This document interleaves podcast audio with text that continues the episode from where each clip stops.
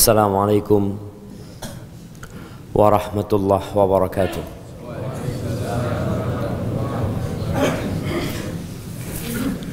الحمد لله الهادي إلى الصراط المستقيم Segala puji bagi Allah Jalla Jalaluh yang memberikan petunjuk kepada jalan yang lurus. Ar-Raufur Rahim yang Maha Pengasih dan Maha Penyayang. Arsala rasulahu bil huda wa dinil haq. Dia mengutus rasulnya dengan petunjuk dan agama yang benar liyudhhirahu 'ala ad-dini kullihi walau karihal musyrikun agar Allah memenangkan agamanya di atas seluruh agama walaupun orang-orang musyrik membenci hal itu Salli wa sallim ala hadha an-nabiyil karim Ya Allah, semoga salawat dan salammu senantiasa engkau curahkan untuk nabimu yang mulia. Nabi kita Muhammad alaihi salatu wassalam. Untuk keluarga beliau, untuk istri-istri beliau, untuk putra-putri beliau, dan untuk seluruh sahabat Nabi. Semoga Allah meridhai kita bersama mereka. Amma ba'd. Jamaah rahimakumullah Pagi ini Kita akan mengkaji tentang hakikat yang kita ada di dalamnya sekarang Tentang dunia ini Yang setiap pagi Kita melihat manusia sibuk meninggalkan rumahnya Sebagian pergi ke pasar sebagian ke kantor, sebagian ke ladang, sebagian ke pantai. Apa yang mereka cari sebenarnya? Mereka sedang mencari biaya untuk melanjutkan kehidupan ini. Karena mau tidak mau Allah telah menjadikan dunia ini sebagai mazra'atul akhirah sebagai kebun untuk mendapatkan akhirat kita. Di banyak ayat dalam Al-Qur'anul Karim Allah menjelaskan. Di surah Yunus ayat 24 Allah mengatakan innama mathalul hayatid dunya kama'in anzalnahu minas sama' Sesungguhnya permisalan kehidupan dunia ini seperti air yang kami turunkan dari awan. Fakh Fakhtalata bihi nabatul ard Mimma ya'kulu nas wal an'am Kemudian air itu bercampur dengan bumi kemudian menumbuhkan tumbuh-tumbuhan yang dimakan oleh manusia dan binatang. Kita lihat yang tumbuh itu bukan hanya manusia yang makan, binatang pun makan. Jagung. Apakah hanya manusia yang makan?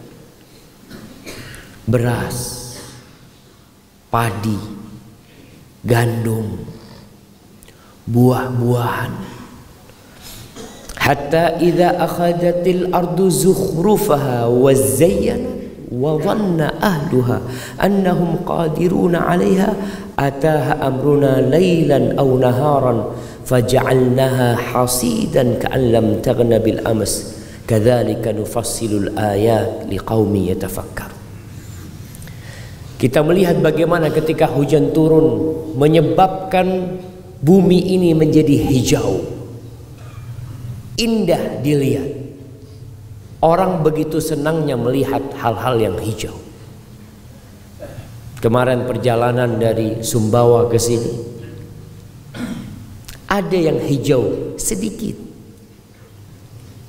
Tapi yang lainnya kering. Dari arah kejauhan Anda melihat ada sebuah gunung yang hijau. Anda bertanya kepada teman yang mendampingi. Ami itu kok hijau yang di sana? Berarti habis turun hujan Ustaz. Kalau enggak, akan hijau. Akan tetap kering, kering dan mati. Ketika orang sedang menikmati pemandangan yang hijau, bersenang-senang dengan dunianya, datang urusan Allah Azza wa Jalla. Sehingga semuanya akan hancur. Tanaman-tanaman itu seperti telah dipanen kemarin. Antum kau ngelihat kebun-kebun jagung yang udah dipanen. Gak ada lagi kehidupan di sana. Orang nggak ingin duduk di sana. Orang ingin pergi dan pindah dari tempat itu. Kenapa? Udah nggak layak ditempatin. Ketika tanahnya sudah merekah. Di situ tuh ada tanda-tanda kebesarannya Allah yang Allah jelaskan kepada manusia. Tapi tidak semua mau berpikir Di surat Al-Kahf ayat 45 46 yang kita dianjurkan untuk membacanya setiap Jumat. Setiap Jumat kalau antum baca surat Al-Kahf antum akan lewat ayat ini. Maka nasihat ana yang buat yang baca Al-Kahf barengi dengan artinya. Karena kita disyariatkan membaca itu bukan hanya membaca hurufnya, tapi makna yang terkandung di dalam. Allah mengatakan wadrib lahum mathalal hayatid dunya kama in anzalnahu minas sama fakhtalata bihi nabatul ard Allah kasih contoh lagi. Berikan permisalan buat mereka tentang kehidupan dunia yang mereka ada di dalamnya sekarang. Orang lahir dibesarkan oleh kedua orang tuanya. Kalau orang tuanya tidak peduli dengan akhirat maka anak ini akan tumbuh besar terpedaya dan tertipu dengan dunia maka Allah katakan kasih permisalan supaya faham supaya waktunya tidak dihabiskan untuk mencari dunia Permisalan kehidupan dunia seperti air yang kami turunkan dari awan. Kemudian bercampur dengan tumbuh-tumbuhan di bumi ini. Fa'asbaha hashiman tadruhurya. Berapa lama tumbuh-tumbuhan itu akan menjadi hijau? Berapa lama jagung itu hijau? Satu tahun? Dua tahun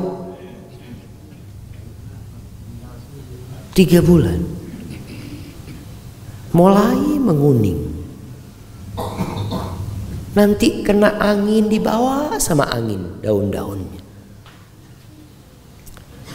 Wa kana Allahu ala kulli syai'in muqtadira. Allah itu maha kuasa atas segala sesuatu. Berapa banyak orang yang sedang bersenang-senang dengan keluarganya? Sedang menikmati pemandangan pantai, sedang menikmati hiburan malam, sedang berjoget dan bernyanyi. Lalu Allah Azza wa Jal mengirimkan gempa dan tsunami, hilang semua senyum dan tawa itu. Yang sedang di rumahnya yang mungkin bertahun-tahun dia bekerja untuk mendirikan rumah tersebut dalam hitungan detik dia kabur dari rumah itu. Kemarin terjadi gempa di di Bali waktu itu dan kita di Jember merasakan gempa tersebut. Semua yang di kantor itu kabur jemaah. nggak mikirin handphonenya, nggak mikirin laptopnya, nggak mikirin sandalnya, nggak mikirin kopinya, teh nggak ada yang mau kabur kopi anak-anak mau minum di luar, nggak ada. Semua berlari mencari tempat yang aman buat dirinya. Di situ manusia sadar ternyata yang dia kumpulin nggak berharga. Capek-capek ditinggal sama dia, belum mati udah ditinggal. Ketika antum memandang kejadian tsunami, bagaimana mobil-mobil yang mewah itu ditinggal sama pemiliknya, lari pemiliknya menyelamatkan dirinya ke tempat yang tinggi. Allah mengatakan al-malu wal banun zinatul hayatid dunya. Harta dan anak-anak itu perhiasan kehidupan dunia. Kalau nggak ada harta, nggak indah hidup ini jamaah. Kita bisa merasakan tatkala di rumah nggak ada fulus, istri cemberut, anak-anak bersedih, bapaknya bingung. Ketika dikasih fulus banyak, bapaknya jarang pulang. Allahu Akbar, itu almal wal banun dan anak-anak itu perhiasan kehidupan dunia. Wal baqiyatus salihat khairun 'inda rabbika thawaban wa khairun amala.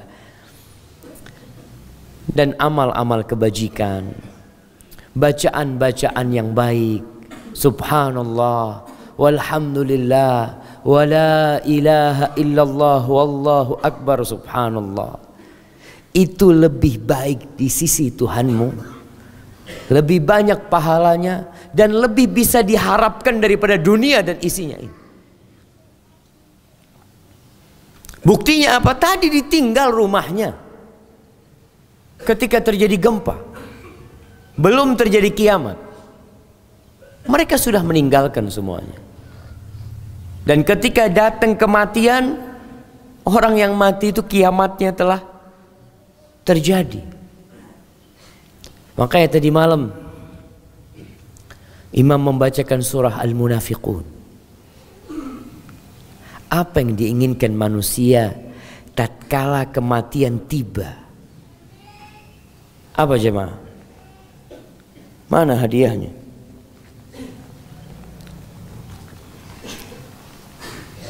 Gak usah banyak-banyak. Wahid, Masya Allah. Jangan jualan lagi di masjid. هات الكتاب Nah, apa yang diinginkan manusia ketika ajal tiba?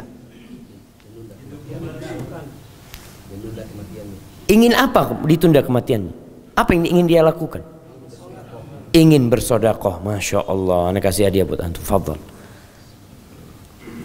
Ingin sodakoh, karena dia tahu kalau ditinggal nggak ada gunanya buat dia.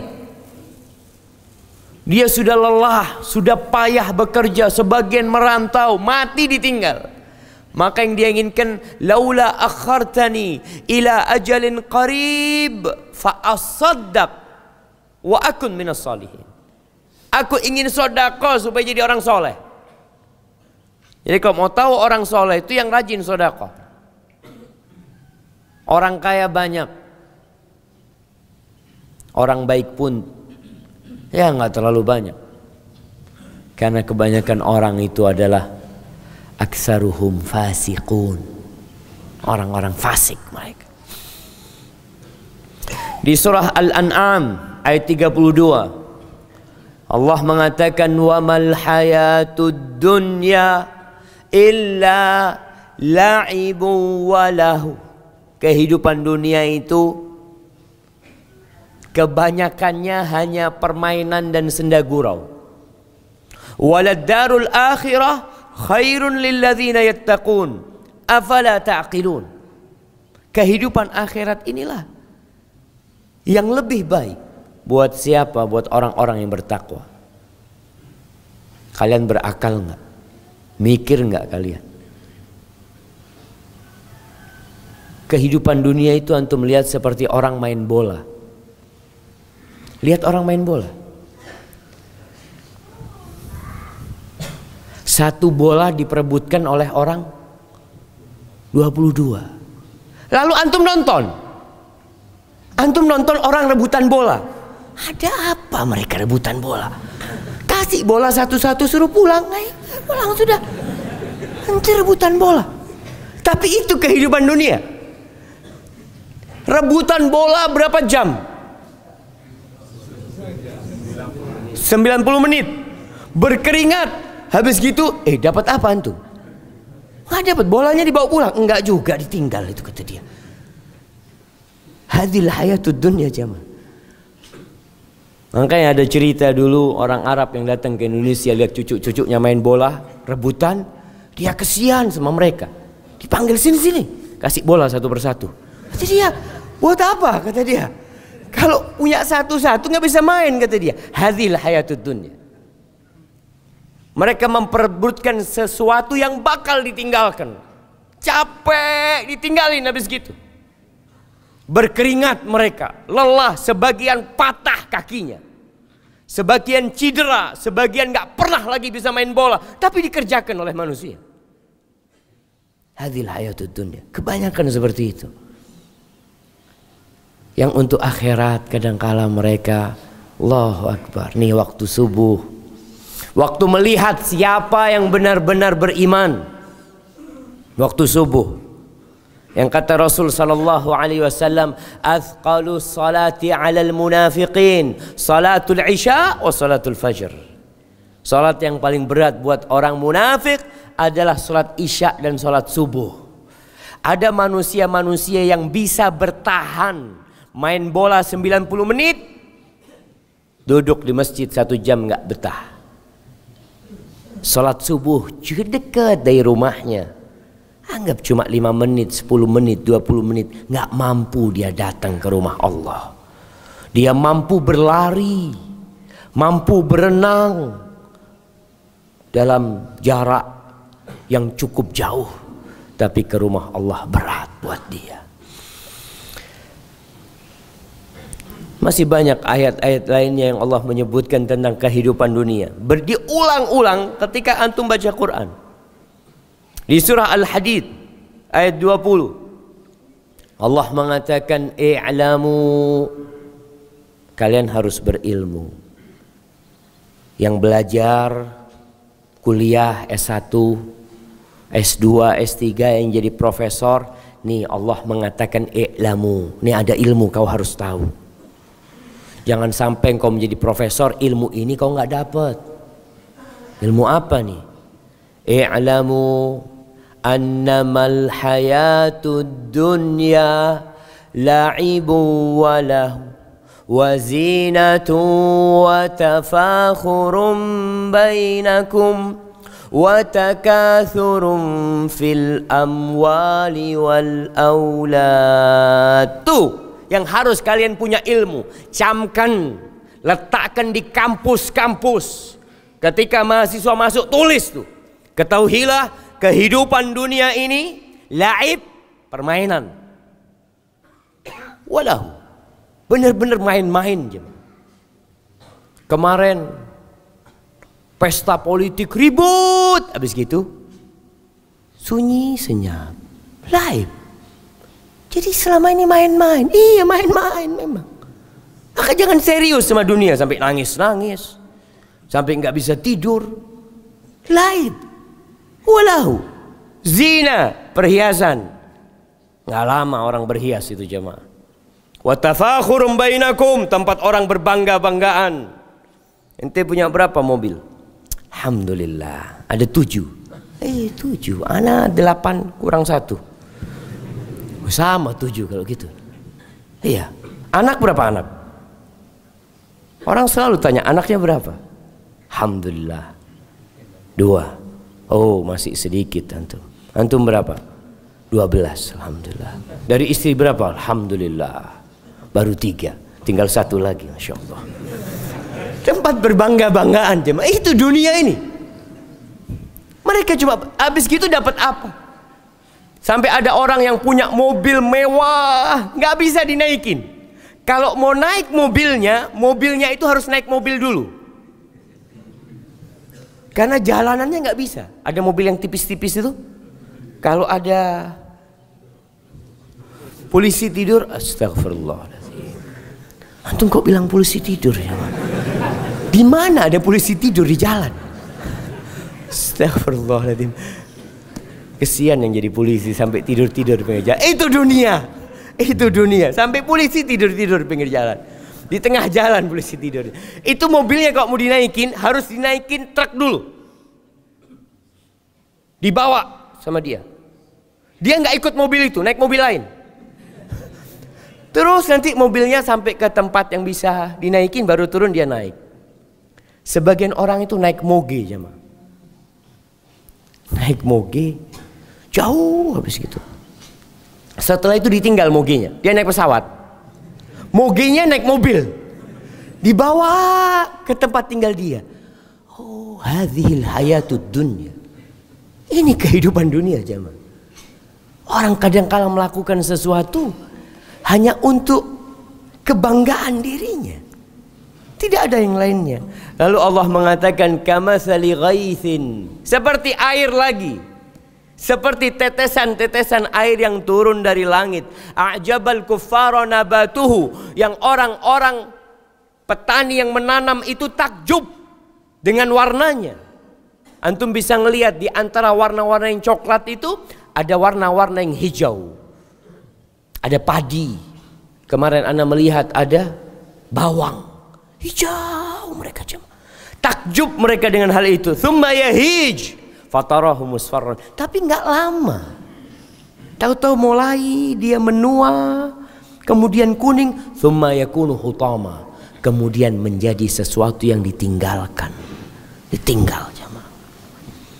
Orang habis panen padi yang dia ambil hanya berasnya.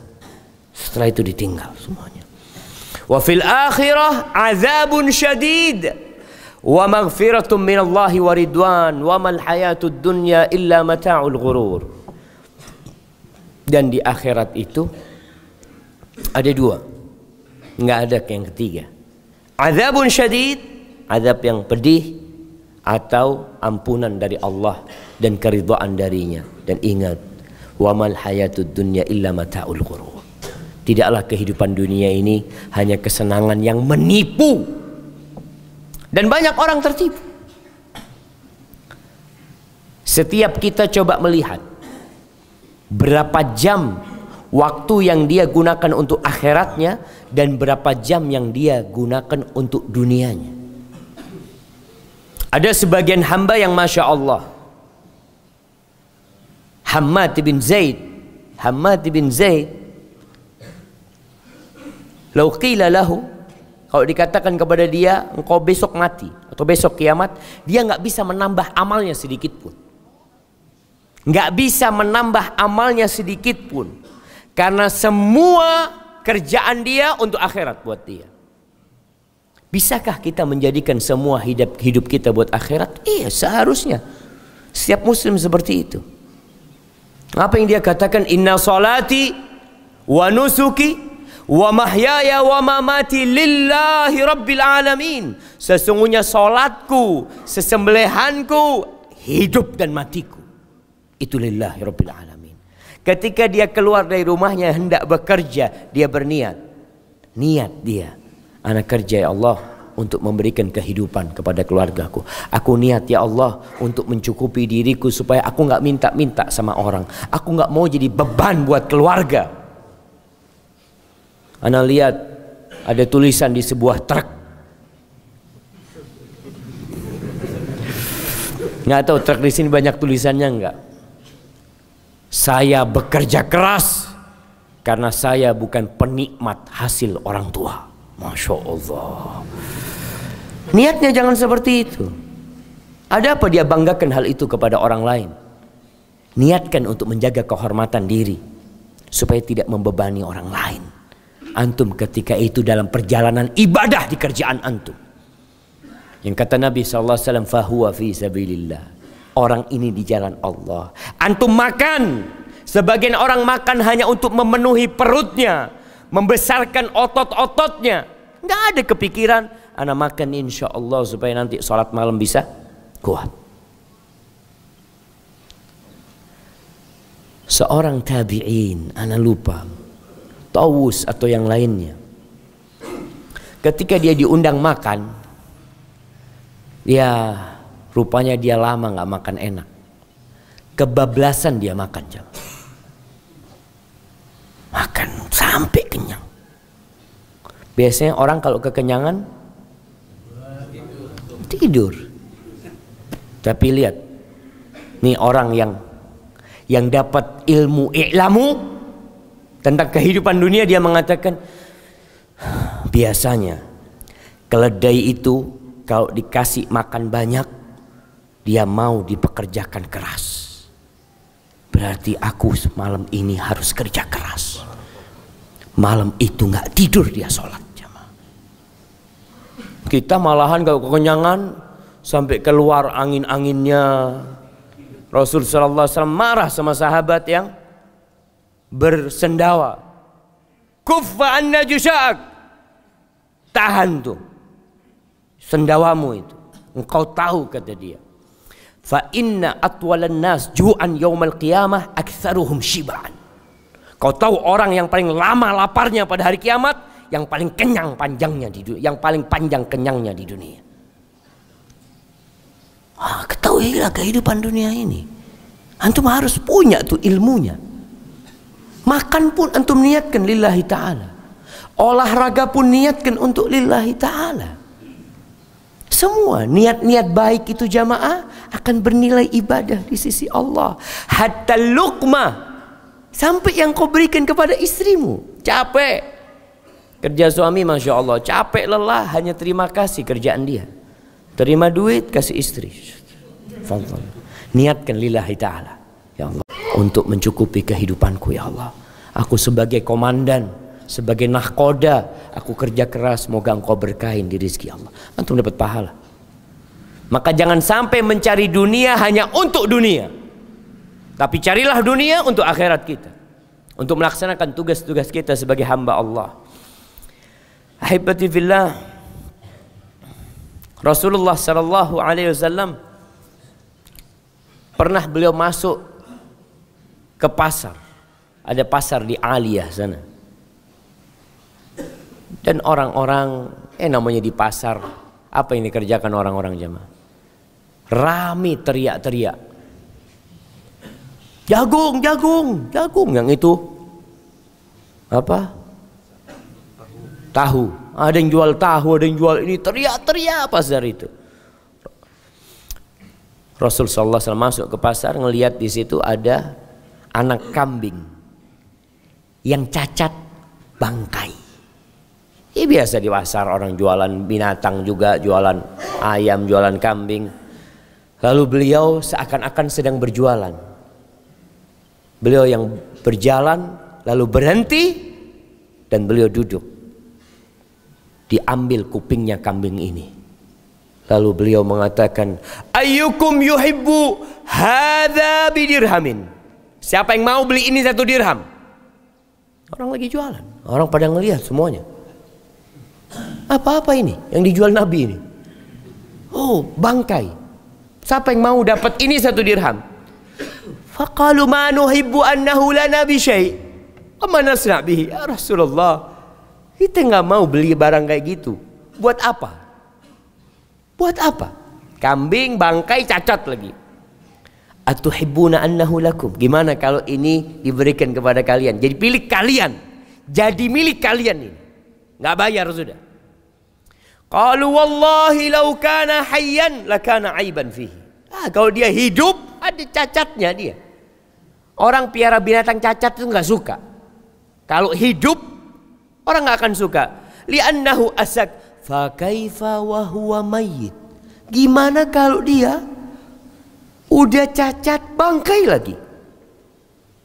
Apa kata Nabi SAW? Wallahi la dunya ahwan ala Allah min hadha alaikum. Kalian tahu dunia ini lebih hina di mata Allah Azza wa daripada ini di hadapan kalian. Lalu gimana kalian berlomba-lomba mengumpulkan dunia, tidak berlomba-lomba mengumpulkan akhirat?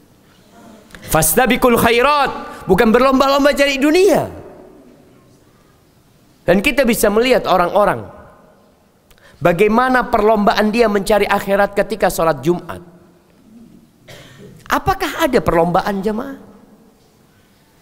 Masjid terus sepi, soft pertama, Sampai imam naik mimbar pun masih sepi. Ini menandakan memang mereka tidak berlomba-lomba mencari akhirat. Tapi antum bisa melihat kalau mereka mau menonton permainan, masya Allah, di awal waktu datang untuk mencari dunia ngantri jamaah. Kalau ada di sini ada mall, nggak ada mall. Mall itu bahasa Indonesia-nya apa? pasar jamaah. Cuma mall pasar yang bagus gitu kan.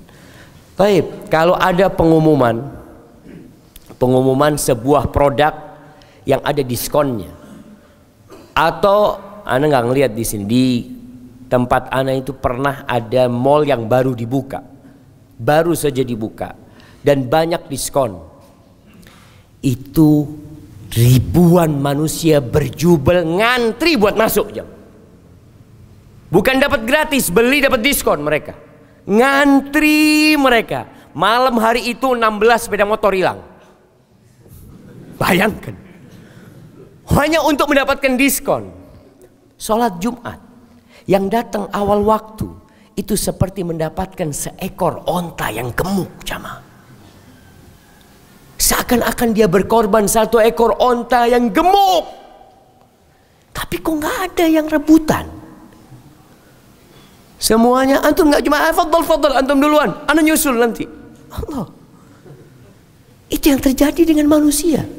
Nggak tertarik untuk berlomba-lomba untuk akhiratnya, untuk urusan dunia sampai hilang motornya dilakoni.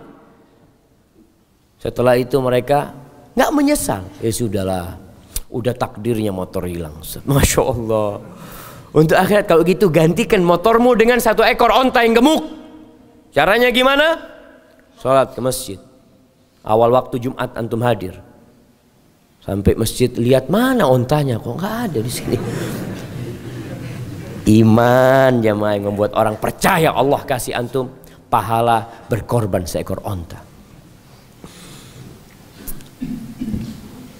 Ini hadis subhanallah. Ana baru baca hadis ini. Baru ingat kembali mungkin. Hadis yang diriwayatkan Imam Ahmad dan disahihkan oleh Syekh Albani rahimahullah taala dari Dhahhak bin Sufyan radhiyallahu anhu. Anna Rasulullah sallallahu alaihi wasallam qala lahu, "Ya Dhahhak, ma ta'amuka?" Nabi bertanya kepada Dhahhak. Dhahhak ini artinya apa jemaah? Yang suka ketawa. Atau mungkin ada arti yang lainnya. Ya Dhahhak, ma ta'amuka? Apa makananmu? Qala ya Rasulullah al-lahm wal laban. Makananku daging sama susu. Masya Allah. Ini orang makan daging sama susu orang fulus ya mak. Sebagian orang di Indonesia ini hanya makan daging ketika musim kurban. Nah, di sebagian tempat. Ditanya ini makanannya daging sama susu. Thumma yasiru ila madha? Terus daging dan susu itu jadi apa? Qala ila ma alimta? Ya, yang kau ketahui Rasul. Kau kan udah tahu. Jadi apa? Jadi kotoran. Qala fa inna Allah ta'ala daraba ma yakhruju min ibni Adam masalan lid dunya. Dah kau tahu. Allah itu memberikan permisalan tentang kehidupan dunia seperti yang keluar dari perutnya anak Adam. Seperti kotoran. Itu dunia. Jom. Apa yang antum lakukan dengan kotoran itu? Antum buang. Antum tutupin. Jangan sampai ada yang tahu. Bukan malah dibanggakan itu jamaah. Rasul sallallahu alaihi wasallam mengatakan innallaha yu'ti dunya man yuhibbun la yuhibbu. Allah tuh ngasih dunia ini kepada semua manusia yang dicintai dan yang tidak dicintai. Allah kasih. Allah bagi dunia ini. Jadi kalau untuk melihat orang-orang yang tidak pernah datang ke masjid kaya, jangan heran. Memang ini seperti kotoran manusia. Subhanallah. Dalam sebuah hadis Nabi tadi mengatakan wala yu'til iman illa man yuhib tapi Allah tidak berbagi keimanan kecuali kepada orang yang Allah cintai. Jadi kalau antum dikasih iman baru antum bangga mengatakan ya Allah mudah-mudahan hamba bisa terus istiqomah seperti ini ya Allah. Hadis Ubay bin Ka'ab sama Rasul sallallahu alaihi wasallam mengatakan inna mat'ama ibni Adam ja'ala mathalan di dunia. Makanan manusia itu itu sebagai permisalan dunia. Antum lihat Masya Allah. Kalau diundang makan ya, ada ayam, ada daging, ada ikan, antum sebelumnya ada sup, setelahnya ada buah-buahan, minuman semuanya. Itu kehidupan dunia antum lihat. Menggoda, Sebagian orang tergoda sampai mati. Sebagian orang tergoda sampai stroke. Sebagian orang tergoda sampai sakit perut. Sebagian orang tergoda sampai akhirnya dia tidak bisa berdiri dari tempat makan dia. Godaan. Itu kehidupan dunia makanan itu. Wa in qazzahu wa mallahahu.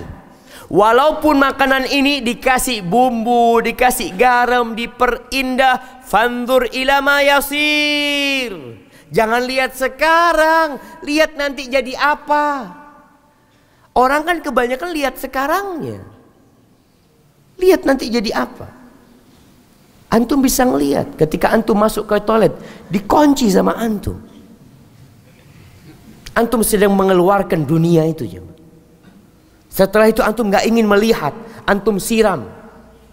Kalau masih ada sisanya, antum bersihkan harus pergi semuanya ini. Memalukan. Hadhihi dunia. Antum masih mau berbangga dengan dunianya. Habibati fillah. Rasulullah sallallahu alaihi wasallam pernah tidur Ya di atas tikar. Namanya tikar, orang kalau tidur di atas tikar itu akan ada bekas garis-garisnya. Nggak seperti sekarang, kasur orang sekarang.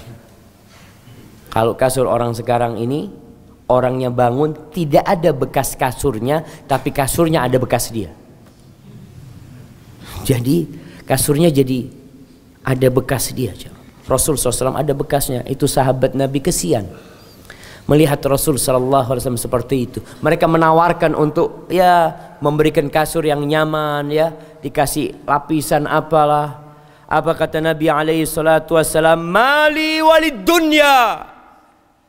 Ma ana fid dunya illa karakibin istadalla tahta syajaratin thumma raha wa tarakaha. Apa urusanku sama dunia ini? Kalian kok bingung? Melihat Nabi seperti kebingungan sahabat, apa urusanku sama dunia? Aku tuh dengan dunia ini hanya seperti seorang pengendara, seorang musafir yang berlalu. Kemudian karena kepanasan dia berteduh di sebuah pohon, berapa lama berteduh? Berapa lama jemaah? Ya sampai capeknya hilang, kemudian pergi meninggalkannya. Selesai. Maka Nabi SAW memberikan wasiat kepada Abdullah bin Umar, "Kun fid dunya ka'annaka gharib au abiru sabil." Jadilah engkau di dunia ini seperti orang asing. Mungkin contohnya seperti Ana lah. Ana di Bima ini berapa lama? Kemarin datang, hari ini pulang. Mungkinkah Anda berpikir untuk beli rumah di sini? Mungkinkah ada orang menawarkan Ustadz ada tanah Ustadz murah Ustadz khusus buat Ustadz separuh harga. Mungkinkah Anda beli? Anda mengatakan, Anda mau pulang nanti siang. Ini ada mobil Ustadz, bagus mobilnya Ustadz. Bagus banget. Anda mau pulang nanti siang. Kata dia, Ustadz, ini ada perempuan cantik Ustaz. Ustaz nikahin, anak mau pulang nanti siang. Mau ditinggal semuanya. Orang yang syatir, orang yang pinter, dia akan beli, dia akan kirim ke negerinya. Iya. Anak nggak lama di sini, tapi anak butuh sama barang-barang ini. Anak akan kirim ke negeri anak. Dan negeri kita yang sebenarnya adalah akhirat. Silahkan antum beli mobil, silahkan antum beli rumah, silahkan antum cari dunia ini, tapi kirim ke negeri antum. Karena antum nggak lama di sini. Gharib, au abiru sabil. Seperti orang asing, bahkan seperti orang yang sedang transit. Abir sabil itu sedang transit, kemudian pergi. Antum kalau tahu transitnya tiga jam, Anda cuma tiga jam di sini. Antum nggak kepingin keluar apa beli apa enggak tiga jam. Anda mau pergi. Seperti itu dunia jemaah. Makanya wasiat Abdullah bin Umar mengatakan, "Idza asbahta fala tantaziri al-masa." Kalau engkau sedang di pagi hari, jangan nunggu sore hari untuk beramal. Engkau ini hanya transit sebentar. Wa idza amsait fala tantaziri sabah. Kalau engkau sedang sore hari, beramallah soalnya jangan nunggu besok. Oh besok insya Allah aku akan tobat. Besok insya Allah. Engkau tidak pernah tahu apakah matahari terbit engkau bisa melihatnya atau ternyata engkau tidak pernah melihat matahari itu kembali. Wa min sihhatika li saqamik wa min hayatika li mautik. Ambillah bekal di masa sehatmu untuk masa sakitmu. Orang itu nggak selalu sehat. Tapi kalau dia beramal di waktu sehat, ketika dia sakit, masya Allah, dia akan dapat pahala amalan sehat dia. Orang biasa puasa Senin Kemis. Orang biasa sholat berjamaah ke masjid. Suatu saat Allah kasih penyakit dia. Mungkin Allah kasih dia stroke. Semoga Allah menyelamatkan dia kita dari penyakit-penyakit ini jamaah. Mungkin Allah kasih stroke. Gak bisa ke masjid. Dua tahun dia gak bisa ke masjid. Dia sakit di rumahnya. Kemudian dia meninggal dunia.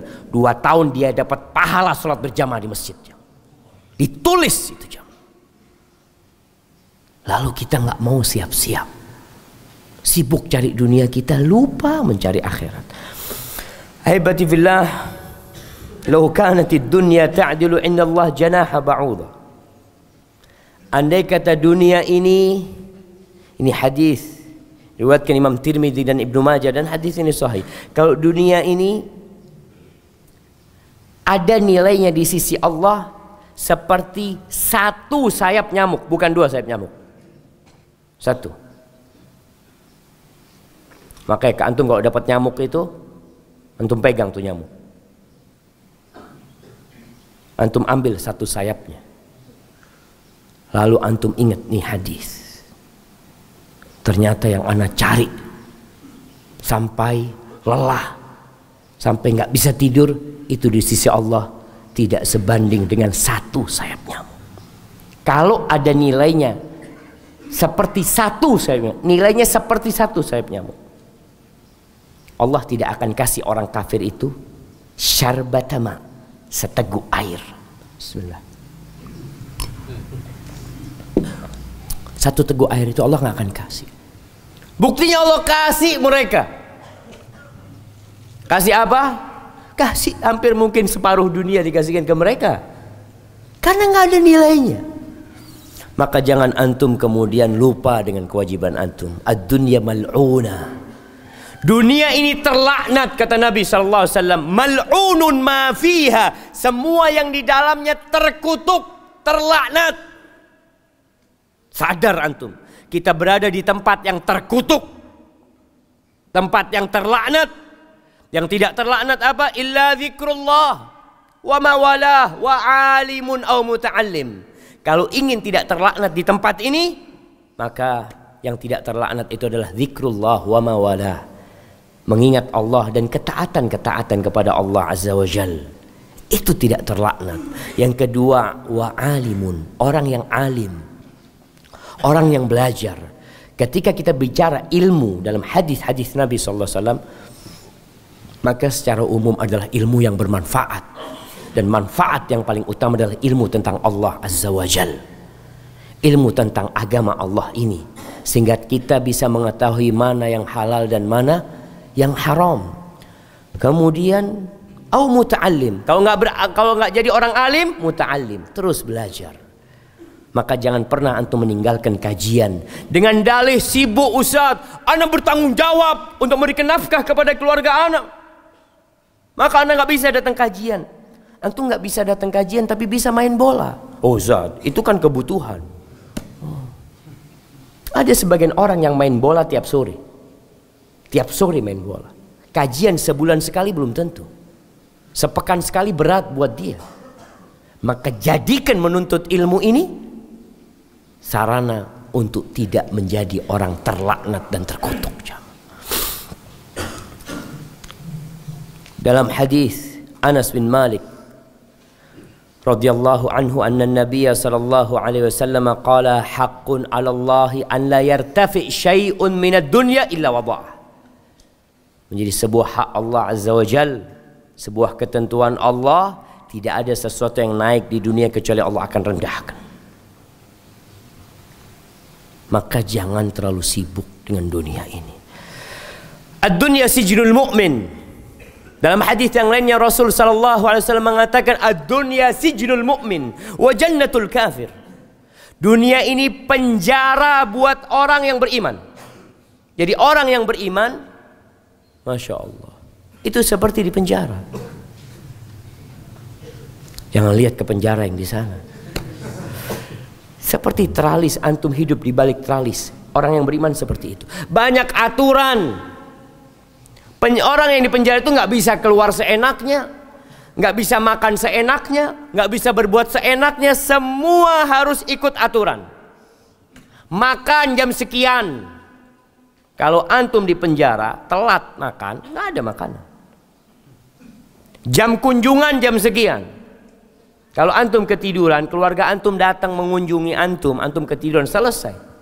Antum tidak akan berjumpa dengan mereka. Dan itulah seorang mukmin dalam kehidupan ini. Maka sebagian orang mengatakan Ustaz, ini haram, itu haram. Mana yang halal? Masya Allah. Yang halal itu banyak. Dan lebih banyak daripada yang haram. Hanya saja yang haram itu antum suka sama yang haram sehingga merasa berat untuk meninggalkannya. Itulah penjara. Kita harus tahan diri. Wajannatul kafir dan surganya buat orang-orang kafir. Makanya mereka mau makan riba, mereka mau main judi, mereka mau jual homer, mereka mau apa saja. Nggak ada aturan buat mereka. Surga buat mereka. Orang kafir sepayah apa pun hidupnya di dunia itu seperti di surga kalau dibandingkan dengan azab yang menanti dia. Dan seorang mukmin sekaya apa pun, senikmat apa pun hidupnya bila dibandingkan dengan surga Allah Azza wa Jal, dunia ini penjara buat dia. Dan itu sudah ketentuan Allah Azza wa Jal. Haibati fillah. Sampai jam berapa kita jam antum mau berangkat kerja? Anak tutup kajian ini dengan hadis Nabi sallallahu alaihi wasallam diriwayatkan Imam Tirmizi "Idza ahabballahu azza wa jal 'abdan hamahu dunya kama yadhallu ahadukum yahmi saqimahu al-ma" Kalau Allah cinta dengan seorang hamba, hamba ini akan diselamatkan dari dunia. Bayang nggak dikasih dunia sama Allah. Sebagaimana kalian menyelamatkan orang yang sakit itu nggak dikasih minuman macam-macam. Antum sayang sama anak antum nggak dikasih es krim anak antum, batuk dia. Nggak dikasih. Padahal antum sayang. Sang anak merasa bapaknya nggak sayang. Anak kecil minta permen bapaknya mau nggak? Apakah karena ayahnya itu jahat sama anaknya? Bukan sayang, nak. Kau nggak tahu, nak. Kalau engkau aku kasih permen lagi, kasih es krim lagi, engkau akan sakit. Di sini cinta Allah Azza wa Jalla kepada hambanya diselamatkan dari dunia. Dan untuk urusan dunia, ambil yang cukup. Ambil yang cukup, pakai yang cukup, sisanya antum transfer. Ke mana? Ke akhirat antum. Bukan berarti seorang muslim itu hidup miskin, bukan. Tapi berusaha kekayaan antum itu untuk membangun rumah antum di tempat yang kekal dan abadi. Itulah yang bisa Anda sampaikan pada kesempatan kali ini. Anda mohon maaf karena kajiannya hari Senin, hari antum harus cari dunia.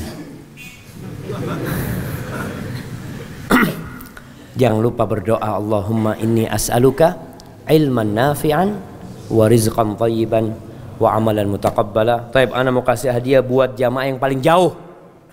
Ada yang paling jauh di sini. Mana angkat tangan yang Sumbawa? Tuh dua, tiga, Sumbawa. Oh dari Dompu Kilo. Taib yang Sumbawa kasih hadiah dulu. Nah, berapa orang? Bagi, bagi, bagi. Nah, yang buat Sumbawa. Mana yang dari mana antum? Dari mana? Dari Bima itu Dompu lebih jauh belum dapat. Kasih buat yang Dompu. Oh, yang Dompu kilo itu yang jauh jemaah. Dompu kilo bukan? Oh, yang Dompu kilo sana. Nah, ada yang lebih jauh dari Dompu kilo. Tapi buat yang paling tua. Yang umur 80 tahun. 80 jamaah. Ada 70. Kata Nabi sallallahu alaihi wasallam, "A'maru ummati baina 60 wa 70." Umur umatku itu antara 70 60 60 70. Wa aqalluhum man yajuzu dzalik. Sedikit yang lewat dari 70. Itu manusia langka harus dilestarikan jemaah.